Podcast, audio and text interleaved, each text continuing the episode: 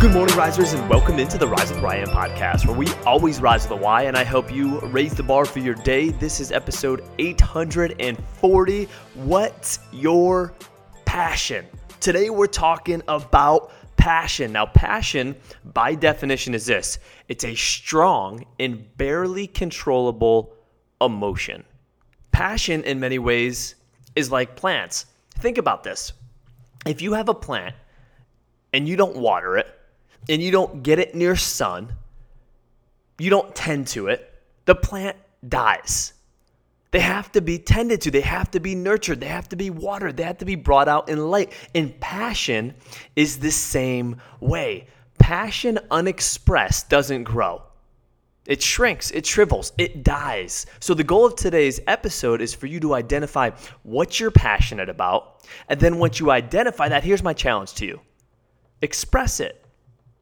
One of the greatest gifts you can give yourself is expressing your passion. Why? Because it allows you to experience those strong emotions that we talked about earlier in the definition. They all come with it. It's living, it's lighting you up, it's fulfilling you, it's giving you purpose.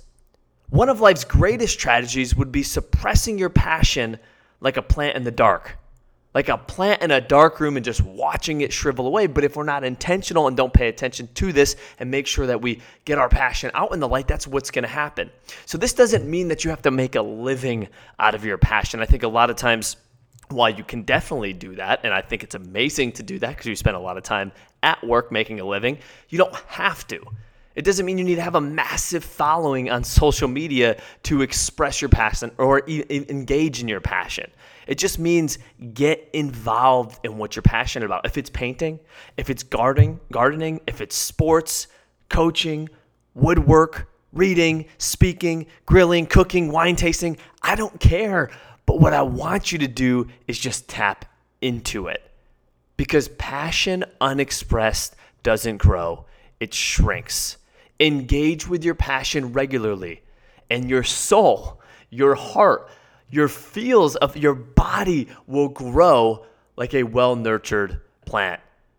Y'all, passion is so important. The energy that your passion brings into your life is so important. So I hope this has inspired you to at least engage in that passion, identify it to start, and then engage in it as well and live it out. Risers, thank you so much for tuning in here today. I hope you have a great day. And as always, you got this. Rise up.